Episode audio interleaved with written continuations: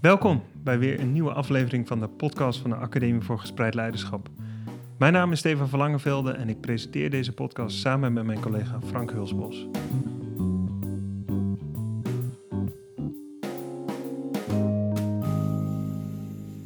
Zijn we vandaag in Utrecht bij eh, Jeroen van Guns eh, op, eh, op bezoek. Jeroen, je bent lange tijd betrokken geweest bij het Picasso Lyceum in Zoetermeer. Daar, ja, klopt zijn veel van je werkzaamheden geweest. Je bent daar 16 jaar heb je gewerkt, de laatste zeven daarvan ben je rector geweest. Mhm. En nu werk je bij School Info. Ja. Ehm, en ja, het is eigenlijk interessant om in al die rollen die je nu vervuld hebt, uh, het gesprek aan te gaan over uh, hoe jij kijkt naar leiderschap. Uh, en met name ten behoeve van onderwijsontwikkeling. Mhm. Um, en om maar even te beginnen met jouw tijd bij het Picasso Lyceum. Hoe, um, hoe is dat gegaan daar bij Picasso? Wat waren de, ja, dat, nou ja, het is natuurlijk een lange tijd geweest dat, jullie, eh, dat je daar hebt gezeten. Maar hoe... Ja. Nou ja, misschien als ik, als ik het een beetje, als, als ik het kort samenvat, dan uh, toen ik binnenkwam op het Picasso Lyceum, dus dat is dan 2003 geweest, uh, was het een hele leuke school, best nog wel een kleine school. Er werd heel veel gedaan uh, aan projectonderwijs. de sfeer was echt supergoed tussen docenten en leerlingen. Maar wat we nou met z'n eigen allemaal aan het doen waren, dat wisten we eigenlijk niet zo goed. Hm. Ehm, wel een hele reguliere school. En als je dan kijkt naar hoe, ik, uh, nou ja, hoe, hoe het Picasso er nu uitziet. Het is een voorloperschool op maatwerk. Uh, betekent dus ook dat op dit moment, als je als brugklasser op het Picasso Lyceum begint, dat je elk vak op je eigen niveau en je eigen tempo kunt doen. Dus dat betekent eigenlijk, het is een MAVO, HAVO, VWO school dat de schotten tussen die niveaus er helemaal uit zijn. Je begint natuurlijk wel op je basisniveau, hè, hoe je basisschool uh, zeg maar je, je neergezet heeft. Dus je bent een MAVO-leerling, maar uh, dat betekent niet dat als je dan een MAVO-leerling bent en je bent heel goed in Engels, kun je vanaf leerjaar 1 al Engels op HAVO-niveau gaan doen. Ja, dat, is, dat is ook wel wat ongewoon, ja. in het onderwijs. Ja. En hoe, hoe zijn jullie daar gekomen? Want je zei in het begin wisten jullie niet zo goed wat jullie aan het doen waren. Ja, ja, ja. jullie zijn uiteindelijk hierop uitgekomen. Wat ja. Nou, wat, wel, wat, wat, wat eigenlijk uh, de boel getriggerd heeft, is dat we, toen ik daar kwam, toen was het eigenlijk meteen duidelijk dat we uit dat gebouw, uh, ik wil bij zeggen moesten, maar ik moet eigenlijk zeggen mochten. Want het lekte aan alle kanten. Het was hmm. echt best wel oud.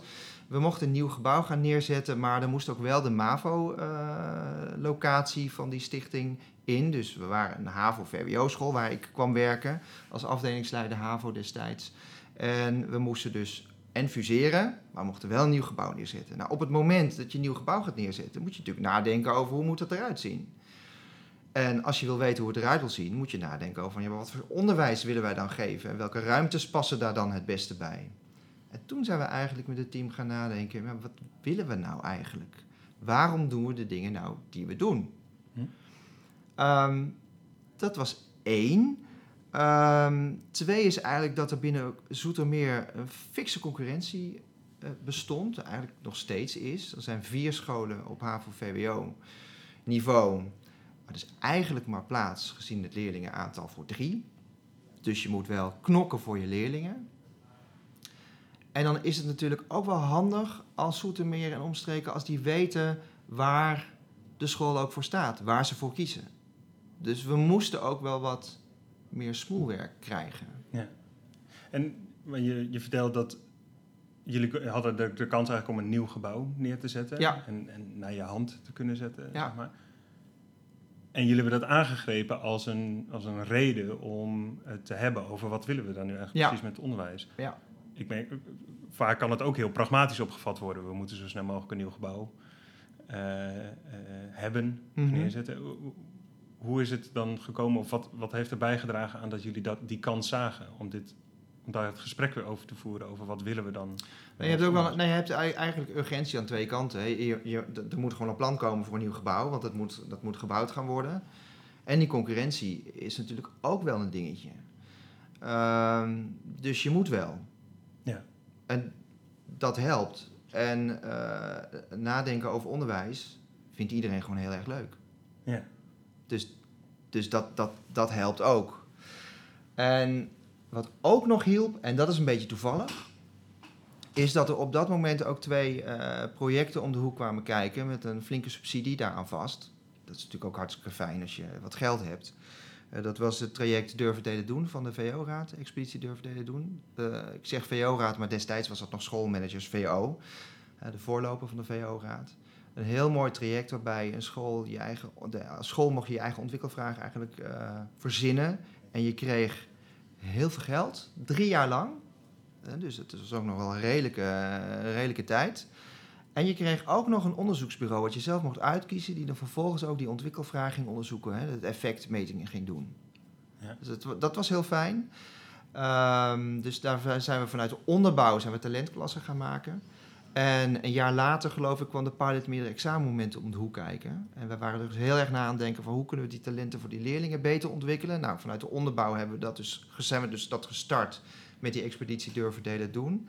Vanuit uh, die pilot meerdere examenmomenten zagen we natuurlijk een kans om leerlingen uh, die goed waren in vakken bijvoorbeeld eerder examen te laten doen. Want die pilot zag er als volgt uit, niet meer allemaal in mei, maar je kon uh, als leerling of in januari of in mei of in augustus je examen doen. Dus meer vergelijkbaar met een tentamensysteem op het hoger onderwijs of de universiteit. En dat betekende dus dat als jij heel goed was in twee vakken, kon je dat in januari al doen, zodat je de tijd van januari tot mei, die twee vakken, nou had je al in je rugzak zitten, had je al afgesloten, heb je meer tijd om aan je vakken te werken waar je misschien wat minder goed in bent. Dus die, dat nadenken over talentontwikkeling met deze twee uh, pilots, zou je kunnen zeggen, of, of, of, uh, of projecten, uh, ging eigenlijk ook meteen heel praktisch door de school lopen. We gingen ook meteen dingen uitproberen waardoor die talenten ook beter zouden kunnen ontwikkelen. En één lijn loopt dan vanuit de onderbouw naar boven toe en die andere, ja, die pilot met examenmomenten, gaat natuurlijk over bovenbouwleerlingen. Ja. Dus heel veel docenten waren daar ook meteen bij betrokken op een hele praktische manier. Ja, zoals ik je zo hoor vertellen, dan bracht het veel teweeg, zou je kunnen zeggen. Veel, misschien zou het wel energie kunnen noemen, zowel eh, bij schoolleiding als bij docenten, om echt nieuw onderwijs te ontwikkelen. Ook omdat het natuurlijk ongewoon is om voor leerlingen om zo op hun eigen tempo ook examen te kunnen doen. Dat is iets wat we in reguliere middelbare scholen niet vaak zien. Nee. Um, dus ik ben daar dan wel nieuwsgierig naar, wat, hoe verliep dan die samenwerking en wat, is, wat was jouw rol als schoolleider? Uh, welke, en welke samenwerking bedoel je? Nou, die samenwerking bij het ontwikkelen van dat nieuwe onderwijs, zeg maar, onderwijsconcept. Tussen docenten en, uh, en, en, en management? Of dus, bedoel, bedoel je die? Ja. Ja. Nou ja, dat is. Kijk, het, het voordeel is dat, dat, we, dat we door die twee uh, projecten eigenlijk ook meteen dingen konden gaan doen tegelijkertijd. Dus dat we en aan het nadenken waren over hoe willen we dat, maar we konden het ook meteen, je zou kunnen zeggen, uittesten. En werkt dat? Uh, en dat, dat is wel heel fijn. Dat je dus uh, nou ja, zowel zeg maar, nadenkt over het waarom, mm -hmm. maar tegelijkertijd ook meteen dingen gaat doen. Ja. Um, en, en, en niet maar blijft praten over het waarom.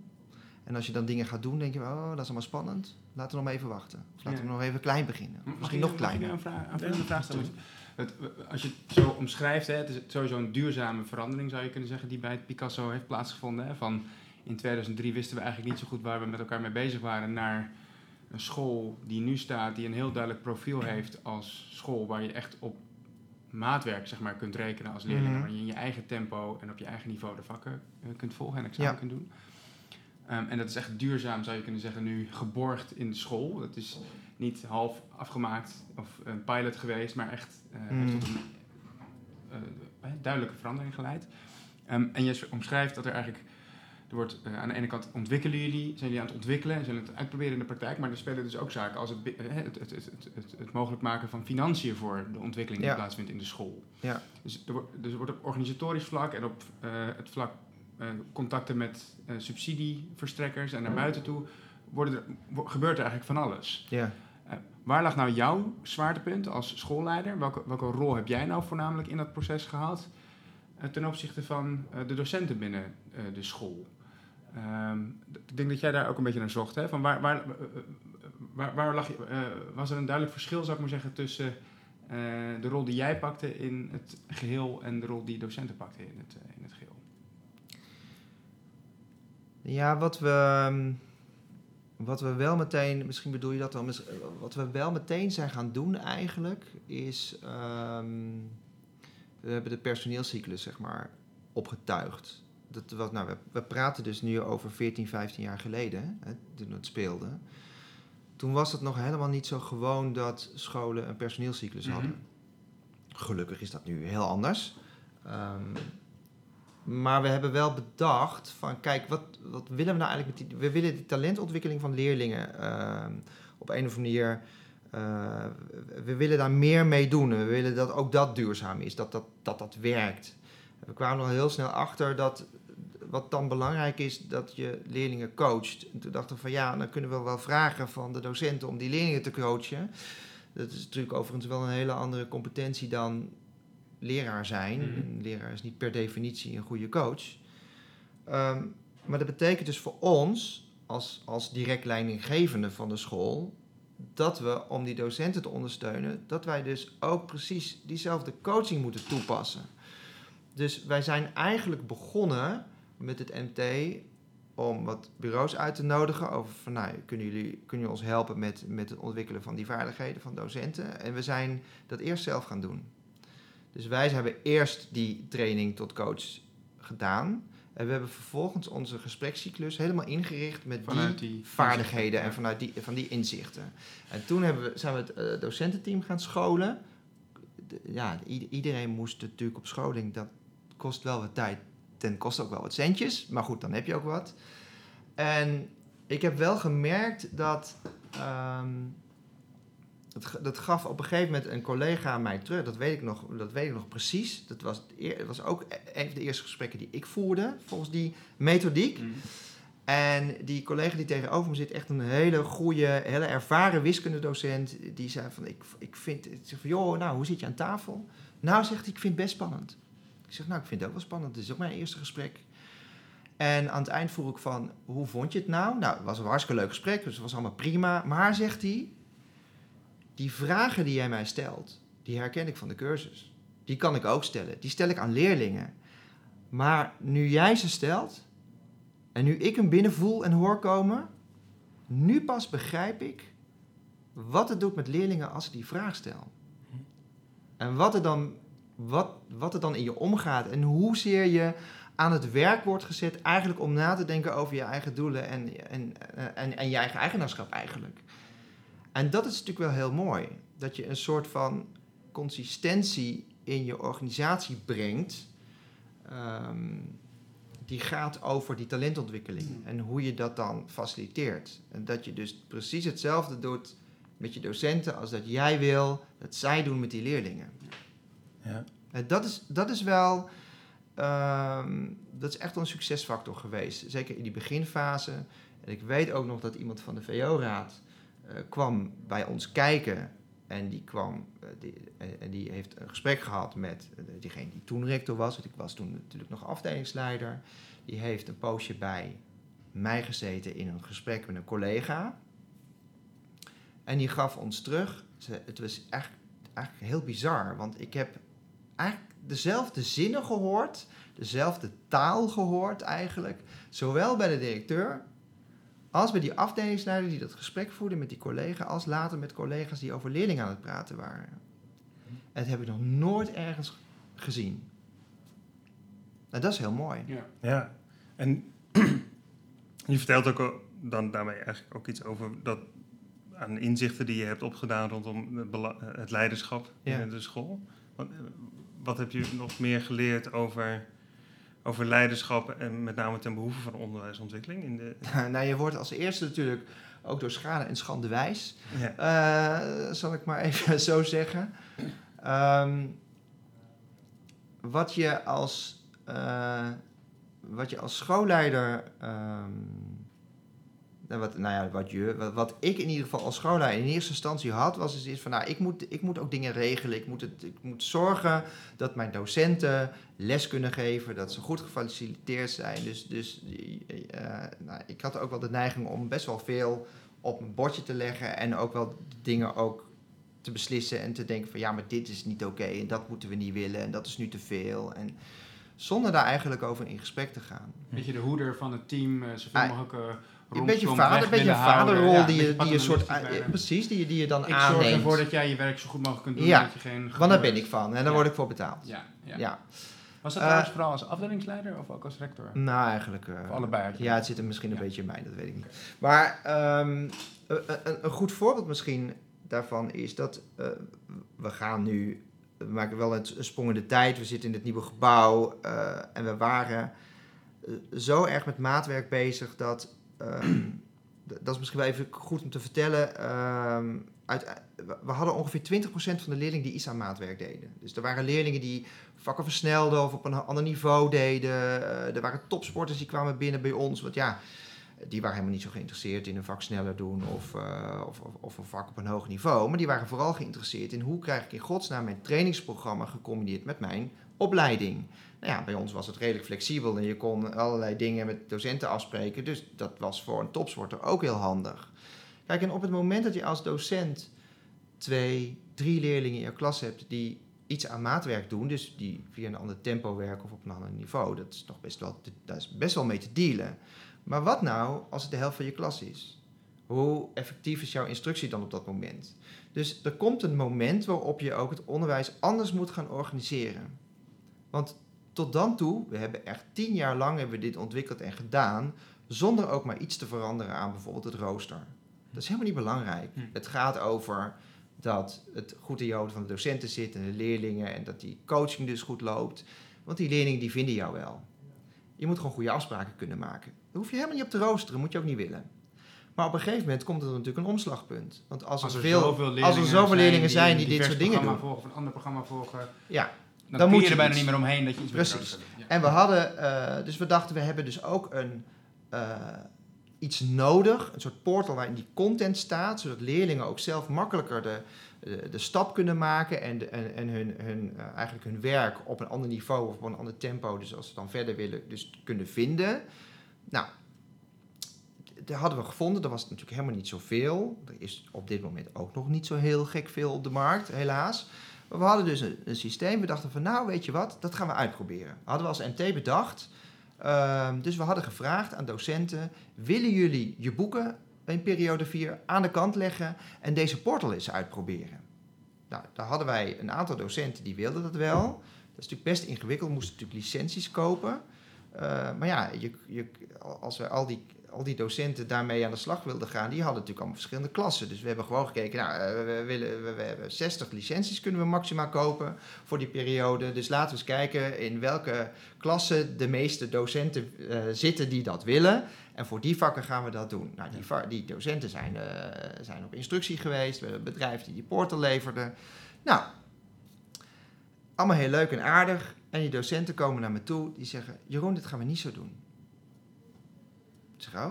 Terwijl jij dat oorspronkelijk met het MT had bedacht vanuit de veronderstelling, we gaan onze docenten Ja, en, we, en, we- en waarom hadden we dit zo bedacht? Omdat we dachten van, nou, laten we klein beginnen. ja. En laten we het in periode doen, alleen met die docenten die dat willen. Ja. En, een kleine, pe- en, en dan als het misloopt, is ook niet erg, want dan eh, bedoel, hebben, we het, eh, va- hebben we het ook weer goed, eh, heel makkelijk hebben we dat weer rechtgetrokken.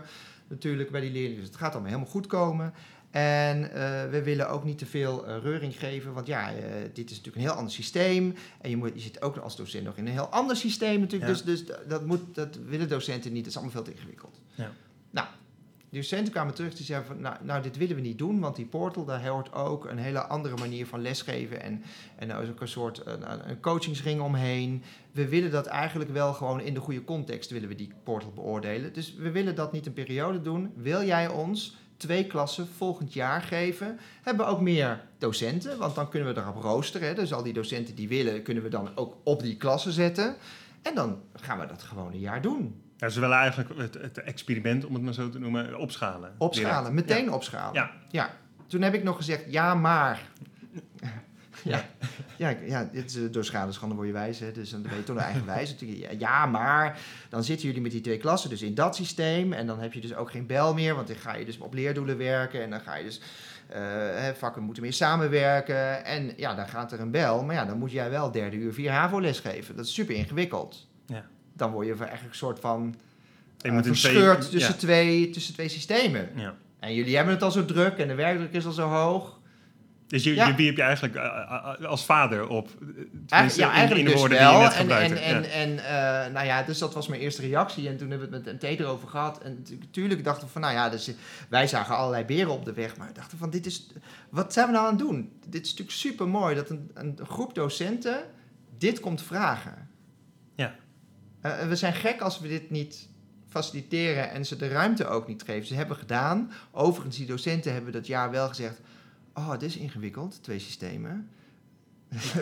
Tot die conclusie ook. Ja. Eh, eh, ja.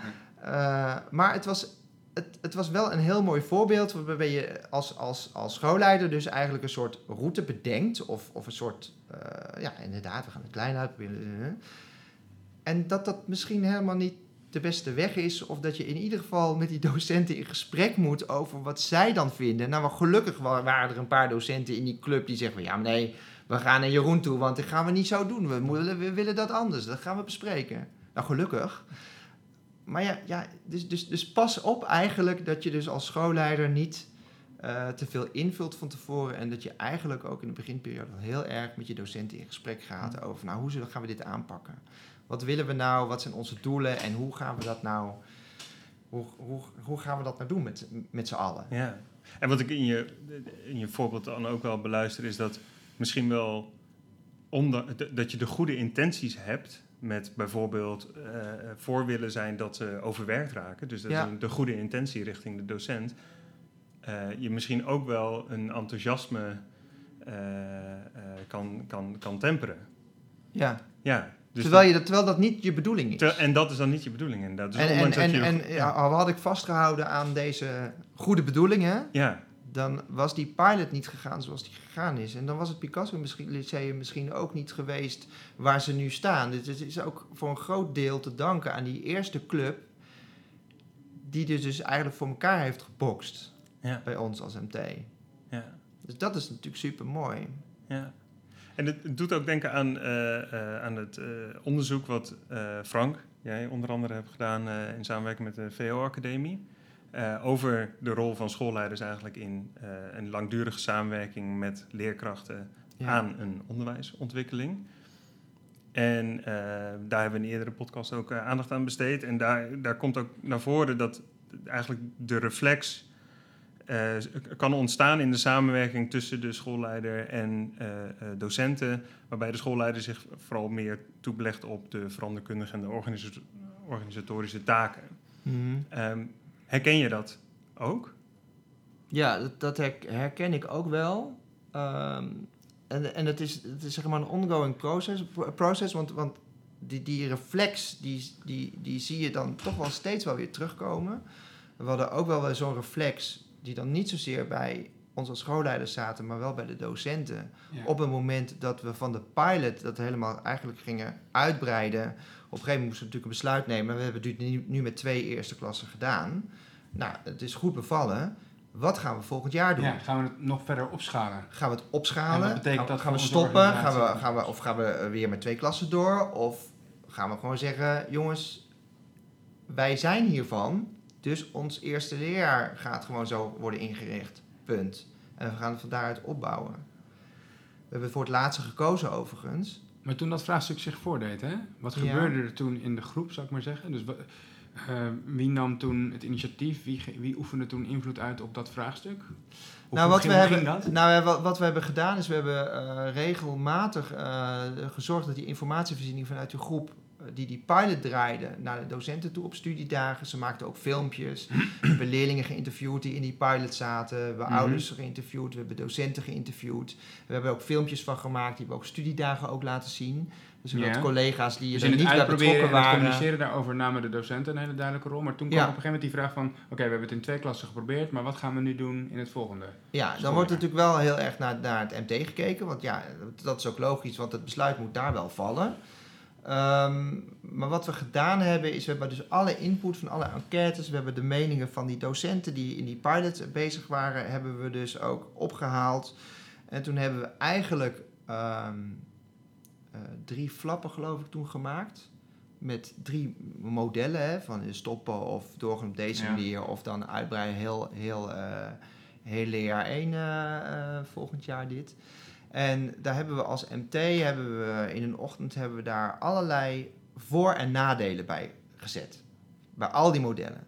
Vervolgens zijn die flappen naar de docentenkamer gegaan en zeggen: jongens, we hebben het besproken in het MT, we hebben nog geen besluit genomen, want we hebben jullie mening ook nodig. Dus lees die flappen door, heb het er met elkaar over. Uh, staan er nog voordelen ergens niet op? Zet ze erbij, pak een stift. Staan er Mhm, nadelen mhm. niet op? Zet ze erbij, pak een stift. Ehm, en dat hielp ook wel heel erg. Omdat je merkte dat de koudwatervreesbeddocenten die niet bij die pilot betrokken waren, uh, op die manier wel in ieder geval ook het gesprek aangingen met die docenten die wel in die pilot zaten. We hadden wel gezegd, nou als je wil gaan kijken naar die pilot, doe het. Je krijgt van ons, als je een les wil laten vallen omdat je naar die pilot wil, gaan wij regelen. En er werd heel weinig gebruik van gemaakt. Dit was wel een manier waarop mensen met elkaar ook in contact kwamen over... Oh, ja, hoe werkt het? Nou ja, ik heb het wel een filmpje van je gezien ooit, maar hoe zit het nou echt? En dat maakte dus wel dat we ook veel meer draagvlak kregen, ook over de doc- bij de docenten die dachten, hmm, ik moet het nog Of maar eens zien. ja. Ehm, dat we ook, toen we dat besluit genomen hadden, ook eh, eigenlijk ook heel makkelijk ook de MR en iedereen meekregen om dat ook daadwerkelijk te doen. Want je zei net van, het, het is logisch dat er naar het MT gekeken werd, want wij moesten ook dat besluit nemen. Bedoel Ja. je dan gewoon formeel gezien moesten wij gewoon dat ja. besluit nemen, Ja. omdat dit een ingrijpende verandering is. En dat kan formeel gezien eigenlijk niet anders dan via Nee. het MT. En dat de vind ik op zich ook wel goed, dat er ook iemand is die, dat het heel helder is waar de verantwoordelijkheid voor het uiteindelijke besluit ligt. En, je hebt, en jullie hebben er dus als MT in deze situatie voor gekozen om dat besluit niet volledig eigenhandig te nemen. Sterker nog, helemaal niet alleen te nemen, maar juist Om in ieder het geval besluit te te nemen zorgen... op basis van Ja, de input je- van iedereen in het team. Iedereen had in ieder geval de mogelijkheid om daar ook input op te Ja, leveren. en ook dat je je besluitvormingsproces dus ook transparant maakt. Ja, Eh, Dat, dat zeg maar niet het wij vergadert op hebben. donderdagochtend en dan gaat die deur dicht en dan komt er ineens uit, we gaan scenario 1, 2 of 3 doen. ja, ja. En dat moeten we dan goed communiceren en uitleggen Precies. en, En, ook, je laat, maar je laat ook zien dat ook wij als schoolleiders dit, dit ingewikkeld vinden, dat we dit goed doordenken en dat we daar ook twijfels over hebben. Hè, dat we Ja. dus ook wel voor- en nadelen zien. Dus, dus Ja. je maakt a- eigenlijk door dat op die flappen te zetten, zorg je ervoor dat alle docenten eigenlijk een beetje hebben mee kunnen Ja. luisteren naar wat er in die MT-kamer gebeurt. Ik vermoed een beetje dat, want ehm, eh, we hadden het eerder over ehm, dat de docenten naar jou toe kwamen en eigenlijk een appel deden op jou, op jullie, van hey, we willen dit Hmm. opschalen. Hè? Ja, Ehm, en de ruimte die die docenten hebben ervaren om dat te doen, heeft vast ook te maken met dat jullie op zo'n manier transparant zijn over jullie eigen twijfels en jullie eigen besluitvormingsprocessen. Hè? Dus ik kan me voorstellen dat je als docent op zo'n school, als het MT zich zo opstelt, ook merkt van, ah oké, er worden daar ook overwegingen gemaakt en alles is niet duidelijk. En Ja. ik heb dus ook ruimte om daar nog Maar, maar dat, is, dat is ook een deel wat ik zei van hè, door schade en schande word je wijs. Je, je groeit daar als, eh, als schoolleider zelf ook in. Want je ziet op een gegeven moment iets gebeuren. Eh, eh, mensen die of gefrustreerd raken of die denken van eh, of, of, of boos of, of uitschakelen. Dan ga je op zoek van wat, wat, wat is daar dan misgegaan?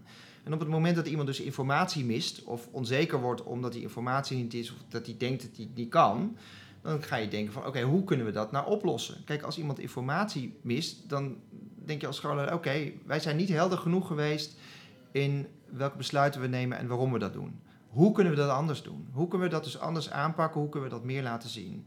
Op het moment dat iemand denkt van ja, ik vind het wel heel super spannend, want ik denk niet dat ik het kan. Of ik ben gewoon geen goede coach en ik moet mijn leerlingen dan in dit systeem veel meer gaan coachen. Kan ik dat wel?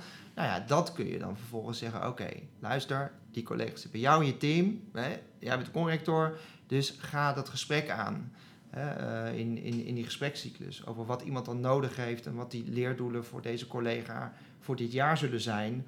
Om over twee jaar, als het systeem aankomt bij die Mm. bijvoorbeeld een- een bovenbouwdocent, dat hij dat dan wel kan. En dat hij daar zeker in wordt. Dus je bent eigenlijk continu met je voelsprieten uit aan het kijken van nou, wat gebeurt er in de school en hoe kan je dat dan anders doen? Ja. Dus ja, dit, En, en zoals je erover vertelt, dat vraagt dus een hele reflectieve houding ja, over jouw rol als schoolleider. En ja, dat klopt. nee, ik zeg ook altijd bij, ehm, als ik docenten eh, aannam, ehm, vond ik eigenlijk de, de meest belangrijke competentie die ik tijdens een gesprek terug wilde horen was zelfreflectie. Hm. Want als dat er niet is, dan is iemand niet leerbaar. En dat vind ik het allerbelangrijkste wat, wat nou ook zeker wat ook het Picasso nodig had in zo'n. Het is best een, een heftige verandering, want je gaat van een reguliere school, je gaat je organisatie, je gaat je systeem helemaal omkatten om dat maatwerk beter in te kunnen voeren. Ja, dan moet je zelfreflectie hebben. Maar heb jij dan Maar dan eens- moet je dus dat ook als schoolleider hebben. Maar heb jij dan als schoolleider wel eens eh, eh, een soort spanning gevoeld tussen aan de ene kant eh, de noodzaak om zelfreflectief te zijn als schoolleider? En dat betekent dus ook dat je onderzoekt bij jezelf van, goh, wat ging hier nou fout? En dat je jezelf openstelt naar docenten toe om die fouten ook hè, te bespreken. Daar kan ik me allemaal voorstellen dat het er allemaal bij hoort, bij Ja. die zelfreflectie. Ja, Dat wil je aan de ene kant. Aan de andere kant ben je ook gewoon de eindverantwoordelijk schoolleider die moet zorgen dat die school goed loopt. Hè? Heb je een, eh, een Beleid. voorbeeldfunctie? Dat is eigenlijk wat Ja. je eerder ook min of meer hebt laten Ja. doorschemeren in je verhaal. En, en moet jij ook weten eh, waar het naartoe gaat? ja, Heb, tenminste, je formele positie en de eindverantwoordelijkheid die daarbij hoort, die kan dat zomaar eh, voorschrijven, zou je kunnen zeggen. En aan de andere kant wil je zelf reflecteren. Heb jij wel eens de spanning gevoeld tussen die Nee, ik twee vind het- nee, aspecten? Of ik- zie je dat nee, niet nee. als, een, als iets wat met elkaar Nee, op ik spanning vind, staat? ik, vind, ik, vind dat je, dat, ik vind dat dat samen eh, kan gaan, misschien wel moet gaan. Zeker in dit soort processen. Ik denk dat je het alleen maar sterker maakt, dat je ook laat zien wat je niet weet. En dat weet elke docent ook. Eh begindocenten hebben wel eens de- neiging om te zeggen: Oh, god, god, er komt een vraag in de klas en ik weet het even niet. Maar ik moet, ik moet die vraag beantwoorden. Maar wat is er mis op het moment dat je zegt: van supergoeie vraag. Ja. Ik ben even. Maar dan ga ik voor je opzoeken. Nee. Morgen kom ik erop terug. Ik snap je. dat is, dat is toch heel sterk? Ik snap, ja, absoluut. Ik snap, zeg maar, ehm, eh, eh, nou, theoretisch gezien snap ik heel goed wat je zegt. En, tegelijk, en ik denk ook dat die helemaal klopt. ja. Maar tegelijkertijd kan ik me voorstellen, net zoals inderdaad een docent in de klas dat zou kunnen ervaren, dat je, eh, dat je soms een spanning voelt. Tussen aan de ene kant dat je, dat je heel goed snapt wat jij net zegt, van dat, het, dat het prima is om, om je eigen twijfels ook, of je eigen vragen ook op tafel te leggen, maar dat je tegelijkertijd ook druk voelt om als schoolleider, als eindverantwoordelijk schoolleider, de antwoorden te hebben. Of is dat... Natuurlijk voel je die spanning wel eens. Maar het is ook lekker. En dat, dat, dat is ook zeg maar hoe ervarener je wordt, heb ik gemerkt. Hoe makkelijker, wel, Je dat hoe makkelijker je dat loslaat. Ja. Uh, maar op het moment dat je het los kan laten, is het ook wel heel fijn. Uh, ik, uh, Dat geeft wat lucht of zo? Of, Ja, we, we hebben ook wel eens, we hebben best wel wat heftige dingen heb ik ook meegemaakt in mijn rectorschap op het Picasso Lyceum. We hebben ook een collega verloren. En dan moet je dus, dan kijkt ook iedereen naar jou Ja. als, als leider. Hoe gaan we dat doen? En het was een redelijke traumatische ervaring, kan ik zeggen. Ik, ga de, ik zal er niet in detail op, op, op ingaan. Maar um, dan voel je dus heel erg druk van ja, maar iedereen kijkt naar mij en ik mag niet omvallen en ik mag mijn verdriet niet laten zien. Maar het is natuurlijk onzin. Uh, op het moment dat je dan voor de club staat en ik van joh, nou ik weet nu ook even niet wat we gaan doen, maar we hebben in ieder geval dat, dat en dat afgesproken. En ik heb jullie, jullie heb ik daar en daar en daar voor nodig. Um, en we gaan het elke, elke dag gaan we, gaan we weer bij elkaar zitten en gaan we kijken hoe we, hoe we verder gaan. Uh, dus de, laat je ook zien dat je het zelf ook lastig hebt, dat je het moeilijk hebt. Um, en dat, dat, toen ik dat zei, kwam, viel er van mij ook wel een, wat weg, wat spanning weg. Ja, en van docenten heb ik teruggekregen. We vonden dat heel cool dat je dat zei. Ja. Mhm. Dus dat is, Ja. dat, ja. Maar, maar die spanning is Maar je er wel. Want je, wel, maar je ziet dus ook dat als je het durft los Ja. te laten, en dat wordt Ja. misschien makkelijker als je wat meer ervaring hebt, zeg je, dat dat dus ook ruimte schept eigenlijk voor jezelf. Uh, Nou ja, dit, en- in, de- in deze situatie was het ook wel een leermoment. En, en heeft het me ook wel in andere situaties met makkelijker loslaten laten laten. Is dat de goede zin? Um, maar op dat moment kon ik het niet anders. Ja, omdat je zelf ook een mens bent, Ja. naast, naast schoolleider. Ja, ja precies. Ja. En dacht ik, oh, dit is wel eigenlijk wel, wel goed. Dus ja, waarom doe ik dat in andere situaties eigenlijk ook niet meer? Doet me heel erg denken aan het portret van Bab Sirach, wat we hebben opgetekend in dat onderzoek waar jij het net ook over had, Stefan. Ja. Voor de mensen die dat leuk vinden, kun je dat nalezen op onze website. Die vertelde eigenlijk dat haar opvatting over leider zijn heel erg ontwikkeld is naarmate ze meer ervaring opdeed als Ja. schoolleider. Van, ik zeg het even heel gechargeerd hoor, het zijn ongeveer haar eigen woorden. Van, ik moet als leider altijd de antwoorden hebben naar nee. ik moet juist als schoolleider ook kwetsbaar kunnen zijn en mijn eigen twijfels en vragen juist op tafel leggen. Uh, omdat het ook meer ruimte schept voor anderen om, uh, om mee te doen en invloed ja. te oefenen op het, uh, op het proces. En eigenlijk jouw aanvulling daarbij zou zijn, het geeft jezelf ook gewoon veel meer ruimte om je eigen, ja, je eigen zelf te zijn. En, ja. Um, ja. toch? Dat, dat ja, ja, ja, dat, dat, dat, dat, dat, dat, klopt wel. En ik, ik vind het ook wel grappig um, dat die worsteling ook herkend wordt door docenten. Wat ik net al het voorbeeld gaf van die jonge docenten die denken, oh ik moet op alle vragen moet ik antwoord weten, want anders vinden die, die, die leerlingen mij niet, geen goede docent.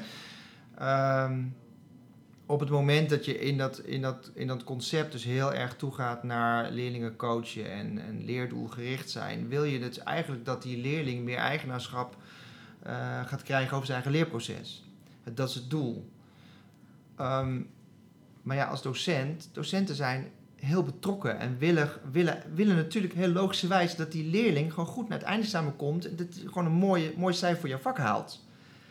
En ik weet hoe het moet als docent. Want als jij al die sommen maakt, dan komt het goed. Hè? Dus, hmm. dus, dus, dus, dus, docenten zijn, zijn heel vaak, uh, vinden het lastig om leerlingen wat meer ruimte te geven en meer los te laten. Ja. En dat is natuurlijk precies dezelfde worsteling die een schoolleider heeft, dat is een docenten toe. En als je dan een school... Als je in zo, dus je, zit in hetzelfde schuitje eigenlijk. En als je in zo'n situatie als die situatie van die docent die jij nu omschrijft, met een schoolleider te maken heeft, hebt die ook zijn twijfels openlijk, hè, transparant durft te laten zien, dan wordt het voor jouzelf als docent waarschijnlijk ook makkelijker om dat naar je leerlingen te doen. Ja, nou, dat hoop ik. Ja, dat is niet ja, ik kan me daar wel iets bij voorstellen. Ja, en ik zie een parallel met eigenlijk dat de rol van vader die je eerder benoemde. Dat, dat, die, die rol wil je als docent ook snel innemen naar de mm. leerling toe. Hè? Dus ja. weer vanuit, ja, vanuit de beste bedoelingen. Dus het is, niet, het is niet bedoeld als hoe kan ik een leerproces voor jou frustrerend maken of zo. Maar juist bedoeld vanuit, maar kun je dan dus onbedoeld eigenlijk ze ook daarmee een soort kans ontnemen om iets te leren en te ontwikkelen. ja. ja. ja. En dus, dus de, nou, nou ja, je vroeg van hoe, hoe, bij, hoe heb je dan dingen geleerd? Hè? Ik zei, nou, door de schade, schande word je wijs en door je ervaring uh, leer heel veel. Waar ik zelf ook heel veel van geleerd heb, heel veel van heb meegekregen zelf, is door um, te praten over dit soort dingen met andere schoolleiders. Mm. Want uh, schoolleider zijn is soms toch best wel een eenzaam vak. Mm. Um, en het is wel heel fijn om eens met iemand te kunnen sparren die uh, misschien ook met onderwijsinnovatie bezig is of, of, op een andere manier uh, zijn school aan het leiden is. En dat je denkt van, nou, hier, ik loop nu hier tegenaan. Wil jij nou eens even met mij even die situatie doorlopen? Uh, zie jij dingen die ook anders kunnen? Of, of zie jij misschien dingen die ik niet zie? dat, ja. dat, is, dat, is, dat is super fijn. Hmm. En dat zijn geen gesprekken die je met docenten op school kunt voeren? Um, of is dat dan toch te... Dat, dat kan ook. Maar je, kunt, je, kunt, je kunt op een op zeg maar met, met, met, met, met je, met je ja, gelijk of iemand die, die, die precies dezelfde rol of functie heeft in de mhm. school, kun je, kun je op een andere manier ook eens praten over of spiegelen over nou, dit en dat. Die ziet weer andere dingen. Ja. En, en je, je zit natuurlijk zeker in zo'n innovatieproces het is, het is uh, best heftig en druk en het is intensief en natuurlijk ook hartstikke leuk. Maar uh, je zit met, met z'n allen in, dat, in, die, in die snelkookpan. En het is ook heel fijn om eens met iemand daarover te praten die niet in die snelkookpan Die er buiten staat, ja. Ja. ja. ja. En, maar, maar ook, wel, dan ook wel de rol van schoolleider heeft? Of dat gaat het je dan meer over de gewoon iemand die er buiten staat? Dat zou ook kunnen, maar wat ik wel heel fijn vond, is dat, dat je ook met de collega schoolleiders eh, praten. En, en dan, uh, ik, ik, heb een intervisietraject gedaan met, met, met, met twee, twee schoolleiders. Uh, en, uh, en zelf heb ik eigenlijk wel, wel mensen opgezocht die ook wel, nou, ook wel met onderwijsinnovaties bezig waren. Om te kijken van, goh, wat doe jij nou? Of hoe hebben jullie dat nou geregeld? Ja, dus om, om ook van elkaar te leren over hoe dat proces loopt. Ja. ja. En je, je hebt toen uiteindelijk ook de schoolleiders voor de toekomst zijn gestart? Ja, dat hebben we met een groep van uh, eh, 18 schoolleiders we, zijn we dat gestart. En dat zijn, waren eigenlijk allemaal school, of zijn eigenlijk allemaal schoolleiders die, die inderdaad met onderwijsontwikkeling bezig uh, zijn. Omdat we wel met z'n allen denken dat, dat we, gezien de snel veranderende maatschappij, dat, we ook, dat het onderwijs ook wat anders nodig heeft. Het onderwijs is natuurlijk al heel lang eigenlijk niet zo heel gek veel veranderd. Ehm, en dus, dus dat aspect van elkaar opzoeken en van elkaar leren, dat, dat was één. Maar ook op het moment, wij zei, ik was op het Picasso ook heel vaak, had ik gelukkig een heel kort lijntje met OCW. Wij kwamen heel vaak dingen tegen in de wet en regelgeving over de examinering en verschillende niveaus. En, en eh, nou, nu hebben we het maatwerkdiploma gelukkig, maar dat was toen nog helemaal niet. Mhm. Dus dan hadden we vragen voor of de onderwijsinspectie of OCW. En dan ja, ging ik gewoon bellen. Zo van, nou, maar dit is toch raar, dit staat zo in de wet, maar ja, waarom kan dat nou eigenlijk niet? Want, eh, nou, nou ja, dus, dus dat, dat is echt- ook, vond ik heel leuk om te doen overigens, eh, dat, dat pionieren. Maar dat doe ik dan als rector van Picasso. Ja. Terwijl andere schoolleiders op andere innovatieve scholen misschien wel dezezelfde vragen hebben. Dus het is sterker en handiger ook om de handen in elkaar te slaan, om naar de andere eh, stakeholders in de, in, de, in de sector ook één geluid te kunnen laten horen en deze vragen ook te kunnen stellen. Ja. En, ja, dus op, en op die manier zijn jullie zelf gaan organiseren. En dat is eigenlijk nu al een aantal jaar Ja. blijft zich dat verder ontwikkelen. Ja. En begint het ook steeds meer een gesprekspartner te worden voor OCW. Ja, eh, en de VO-raad. En ja. de VO-raad. Ja. Ja. Mag, mag ik een vraag stellen Ja. over eh, eh, schoolleiders voor de toekomst? Want ehm, we hebben ook onlangs een gesprek gevoerd met Hartger Wassink. Die is ook als podcast te beluisteren. En toen hebben we het gehad over dat dat debat over onderwijsvernieuwing... of eigenlijk over onderwijs in het algemeen zo gepolariseerd lijkt te zijn. Of lijkt te zijn. Ja. In ieder geval, nou ja, in ieder geval als je op Twitter kijkt is het ontzettend gepolariseerd. Hè? Dus aan de ene Ja. kant ehm, groepen die zeggen het onderwijs moet echt anders. En aan de andere kant mensen die vooral lijken te willen vasthouden aan de dingen een beetje hetzelfde te houden. Althans, het lijkt soms zo heel sterk gepolariseerd. Jullie als schoolleiders voor de toekomst zullen vast eh, meer eh, neigen naar die kant van vernieuwing. Hè? Dingen Mhm. zijn al zo, je zei het net ook al zelf, dingen zijn al zo lang hetzelfde, we moeten toch eens nadenken over hoe het anders kan. Hoe kijk jij eigenlijk naar dat debat? Is het in jouw ogen inderdaad ook gepolariseerd? Of lijkt dat maar zo? Ehm, zijn dat krachten waar je als vernieuwende schoolleider last van hebt? Of Eh, Of- Ja. Eh, nou ja, eh, in ieder geval is het zo dat je die polarisatie ziet. Er zijn, de- nou ja, als, je- als je inderdaad kijkt op social media of wat dan ook, dan, dan zie je dus ook wel heftige reacties, tegenreacties. ja, Tegen bijvoorbeeld inderdaad zo'n beweging als Schoolleiders voor de Toekomst ontstaan. En van wat, wat die willen. Eh, en dat is volgens mij jammer. Wat, wat ik denk dat we met z'n allen precies hetzelfde willen. Is dat we, die, dat we de jongeren van Nederland gewoon opleiden Ja. op de best mogelijke manier. Zodat ze ook op een best mogelijke plek in de maatschappij eh, krijgen. En dat is ook gewoon handig voor de maatschappij natuurlijk. Eh, dus volgens mij willen, willen we hetzelfde. Alleen de manier waarop is anders. En er zijn natuurlijk dingen al heel lang op een bepaalde manier. En die gaan ook best goed. Hè. Als je het bijvoorbeeld hebt over examinering en toetsen. Dat is ook een super spannend onderwerp. Ehm, nu hebben we dan dat maatwerkdiploma. Maar ja, je, je zou dat natuurlijk kunnen uitbreiden. Kijk, wat, wat maakt nou ehm, dat een leerling die, omdat hij heel slecht is in talen, maar supergoed in exacte vakken. Dat is dan een HAVO-leerling, maar die doet al zijn vak op VWO-niveau. Waarom zou die niet op de TU Delft een hele mooie exacte studie kunnen volgen? Met zijn HAVO plus diploma, laat ik het zo maar even zeggen. Eh, dat soort discussies. Maar op het moment dat je natuurlijk aan een diploma komt, kom je natuurlijk aan ja, dat maatschappelijk effect van die diploma. Dus nu, eh, iedereen weet wat, we hebben, wat een VWO-diploma, een HAVO-diploma, een MAVO-diploma en iedereen weet wat dat diploma wat dat betekent, betekent, en, en welke rechten je dan hebt. Ehm, dus dan blijkt dat ineens heel spannend. En dan gaan er ook mensen zeggen: ja, het hele stelsel gaat dan, gaat dan om. Ehm, ja, en, en ik denk dat die, dat die polarisatie daar eigenlijk ontstaat. Dat, dat, die onzekerheid en, en, we dan afscheid nemen van de stelsel. Nou, ik denk het niet. Ik denk dat moet je niet willen. Uh, maar we kunnen wel kijken in hoeverre we de mogelijkheden kunnen creëren om die talenten toch beter op een plek te krijgen. Uh, dus dat, mijn insteek is helemaal niet om het stelsel te veranderen. Maar het, het wordt eigenlijk een soort. Ja, je, je wordt bijna in een kamp getrokken Ja. dat dat Mhm. wel wil of Ja. zo. Ja, dat- dat, is, eh, dat is wat Hartger inderdaad ook probeert eh, uit te leggen in het gesprek. hè. Dat het soms wel lijkt alsof, alsof, alsof de neiging is om de ander in een Ja. heel specifiek hoekje te duwen. En dat Ja. iemand die misschien een genuanceerde opvatting heeft in het midden, dat die die genuanceerde mening bijna niet kan vasthouden. In ieder geval niet in het publieke domein, omdat dat niet begrepen wordt. We, we moeten je ergens kwijt, zal ik maar zeggen. Je Maar moet- wat belangrijk is in leiderschap op je school, is hier ook ook belangrijk. Je moet dus in gesprek met elkaar, je moet de verbinding blijven zoeken. Want volgens mij, wat ik net ook zei, wi- willen we gewoon allemaal hetzelfde. ja. En er moet een weg te vinden zijn dat. eh, ik, ik, hoorde, ik hoorde iemand. eh, ik weet niet, meer wie het was, maar een verhaal vertellen. En ik, oh ja, dat is eigenlijk ook zo. Kijk, als je iemand, als je iemand zeg maar in de vriezer stopt, stel dat dat kan. En je maakt hem 30 jaar of 40 jaar lang wakker. En die, die loopt hier rond in de maatschappij van nu. Die is totaal in shock. Wat er allemaal veranderd is aan internet en wat dingen kunnen en op afstand. En die denkt, wat, wat is dit? Ik, ik ben in een of andere science fiction film wereld. Ja. eh, beland. En er is één gebouw waarin hij zich thuis voelt. dat is een school.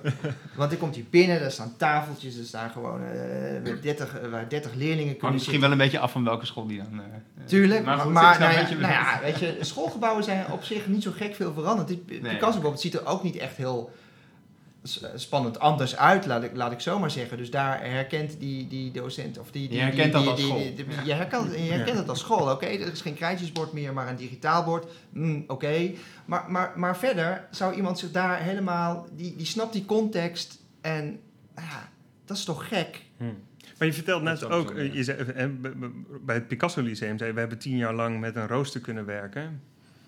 Want het, het rooster is niet het belangrijke. Nee.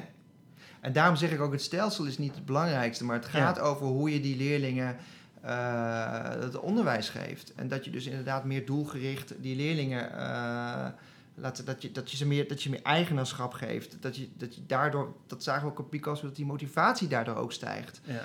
Eh, dat is natuurlijk ook een van de grote problemen van het Nederlands onderwijs. Hè. Leerlingen die onderuitgezakt in de klas zitten en die gemotiveerd, die, die gedemotiveerd raken, die uitvallen. Eh vier HAVO-leerlingen die blijven zitten. Waarom moet een vier HAVO-leerling blijven zitten?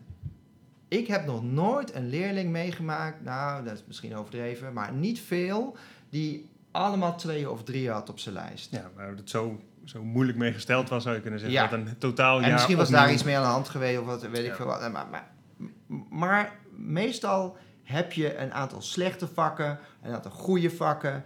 En waarom moet die leerling nou, die goed is in talen, maar dan voor zijn wiskunde en voor zijn natuurkunde, voor zijn scheikunde in klas eh 4 HAVO, ja, een 4 heeft of een 5. Waarom moet hij die vakken waar hij wel een 7 voor heeft, allemaal opnieuw doen? Hoe demotiverend is dat? Ja. Ja. Ga lekker door met die vakken, doe lekker een jaar ieder examen. En eh, ga vervolgens voor die vakken die je moeilijk vindt, daar heb je wat meer Extra tijd voor nodig. beste- Daar heb je er Ja. extra tijd voor. Ja. Ja. Maar het is dan interessant dat, zeg maar, eh, als je natuurlijk dan met zo'n idee komt, dan, dan en dat is waar we het natuurlijk even over hadden, zeg maar, dat gepolariseerde debat, dat je dan eigenlijk een onderdeel van het stelsel, zou je kunnen zeggen, ter discussie stelt. Mhm. Maar dat je dan dus in het kamp wordt gezet van je wil het stelsel helemaal omgooien. Je wil Ja. een totaal nieuw systeem, want op Ja. dit moment is dat wat we doen niet toereikend. Ja. En volgens mij zijn er echt tussenoplossingen. En Ja. moeten we. eh, en dat is ook wat ik in het begin zei. Hè. Eh, natuurlijk, je moet over dingen praten, maar je moet ook dingen gaan doen. Want als je dingen doet, merk je ook wat wel en niet werkt.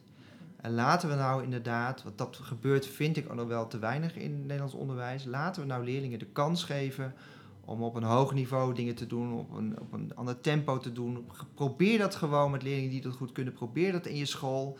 Krijgen we ook steeds meer casuïstiek. Dan weten vervolgopleidingen ook een beetje hoe, hoe dat er nou uitziet als je nou en wat, welke leerling je dan misschien wel of niet toe wil laten op de universiteit die misschien geen HAVO of geen VWO-diploma heeft eh, in de letter van de wet, maar zo'n HAVO Ja. met, met de plussen op de goede punt en, en, en probeer ook dat eens uit en heeft dat wel of geen succes. We, ja, ga het op die manier eens gewoon proberen, want het kan al gewoon zoveel. Voor, voor de wet op dit moment.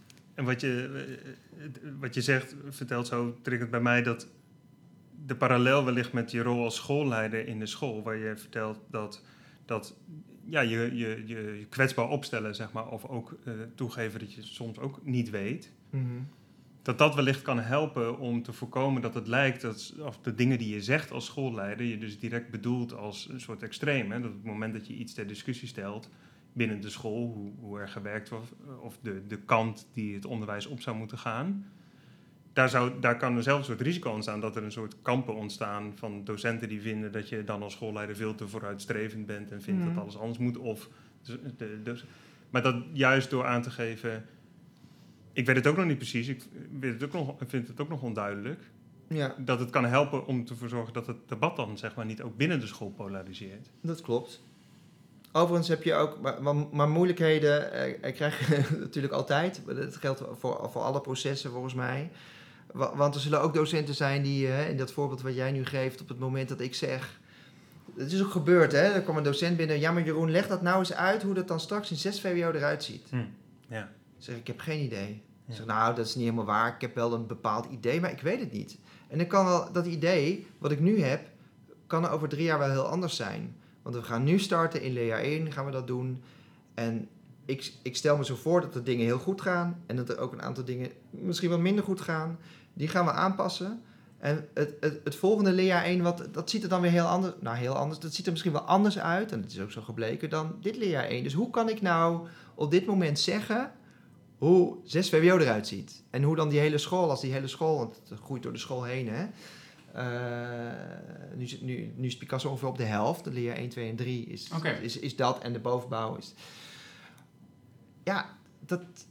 Maar, maar sommige docenten worden daar natuurlijk niet eh, per se heel rustig van. Nee.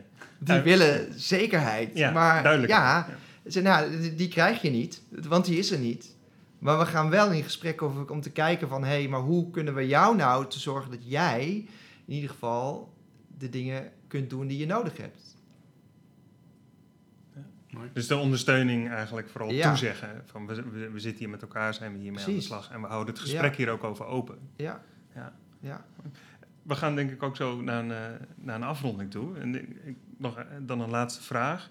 Eh, je werkt nu bij Schoolinfo. Mhm. In een ondersteunende rol richting scholen. In ieder geval je begeleidt en ondersteunt scholen die werken aan eh, ontwikkeling van het onderwijs. Ja. Wat zijn vanuit al die ervaring die je nu beschrijft, een aantal kernen die je nu meeneemt richting die scholen? Ehm, wel starten vanuit, vanuit waarom je de dingen doet. Eh, ik zie ook wel, ehm, we zijn nu gestart met voortgezet leren. Dat is in eh, de eerste tranche, is, eh, gaat dit schooljaar beginnen. We hebben veel intakegesprekken ook gevoerd met scholen.